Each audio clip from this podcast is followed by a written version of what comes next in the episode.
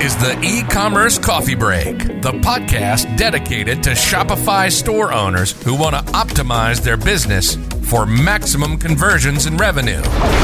Each week, you're going to get actionable advice and hear from special guests talking about various topics on how to run a profitable business on Shopify. Learn how to survive in the fast changing e commerce world with your host, Claus Lauter, and get e commerce insights you can't Google. Welcome to the show.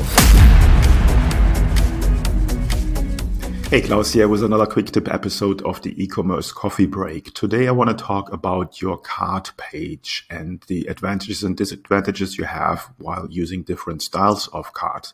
Now, first of all, you can have the traditional cart page as most or a lot of stores have. You can have a slider or pop up cart, or you can take people directly from the add to cart button to the checkout page. Now let's go into the advantages and disadvantages of each of them. The most stores that you see nowadays have a slider or pop-up cart, which makes it sort of very quick for people to add something to see visually that they have added something to the cart. And then from there, they can go directly to the checkout. Disadvantage there is that because of the size, you're very limited what kind of information you can put into this cart pop up or cart slider. Usually it's um, just the overview of what the product is, the quantity of the product, the price, and the overall total of the price. And then you have a button to either um, go to cart, go to checkout, or continue sh- sh- um, shopping. Now, disadvantage there is obviously you can't put any more information in there to build additional trust so that people do not drop off on your checkout page. That's where the traditional cart page wins. So you have more screen space. You take them to this cart page. You can highlight reviews, customer testimonials. You can give more information about the shipping times and terms. You can give information about return policy and so on and so forth. And all this, this is made just to confirm to them that you're a uh, legitimate store and you're trustworthy and they can buy from you. And then from there, they would go to the checkout or continued shopping if you have a store that only has um, as an average one item in the cart so people do usually not buy more than one item one product one item and then you can take them directly to the checkout page. So skip the cart page altogether. So it makes the whole checkout process faster quicker. Again you will lose the ability to show more trust building um, factors in there. But it might be a way to increase your conversion rate to take them directly to the checkout page. Now, this only works really if your average quantity is one product and people do not buy more than that. As always in e-commerce, it's about testing. So in my own store, just to give you an example, I found out after a lot of A-B testing that the traditional cart page works much better than a slider cart. Reason for that is that I cater to a older audience. So they're usually about 60 years and older, and they just want to have more information. Also, with that comes that on the card page, I can uh, use a larger font size and um, give them a easier, easier navigation through the store or through the card page.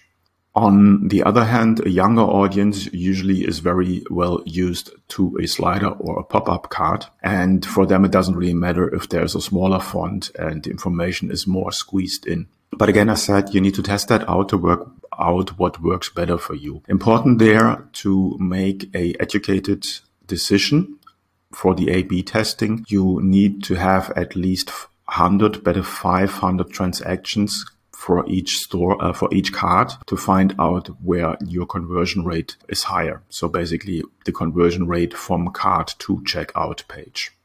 So make sure that you get that to get statistical significance and um, then test out which variant works better for you. Now, usually there is a good percentage of people who drop off from the card to the checkout page anyway. So basically they will go through the card and be on the checkout page. And then for some reasons that might be either on the checkout page or that might be just reasons that I can't find their credit card. They will drop off anyway. But testing the card, traditional card page, slider or pop-in card, or taking them directly to the checkout definitely brings you an advantage because you can for sure see differences there depending on your audience. So don't just go for what your theme supplier provides you. Really go ahead and test the different options of cards and you will see a difference there. And that will help you to improve your conversion rates. So I hope that makes sense. As always, if you have any questions, leave them in the comments and um, I see and hear you in the next one. Hey, Claus here. If you're a Shopify store owner and you're feeling stuck, overwhelmed, and not sure what to do next to grow your business,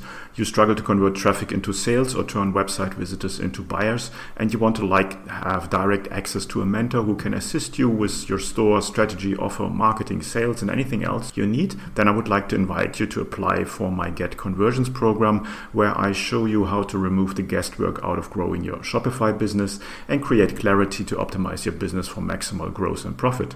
It's an application only program. To apply, go to my website clauslauter.com to learn more. And finally, please do not forget to subscribe, like, and comment. And I would be grateful if you would leave a quick, honest rating and review over at Apple iTunes. It's a huge help and allows me to reach more people with the podcast. Thanks in advance, and until next time at the e commerce coffee break.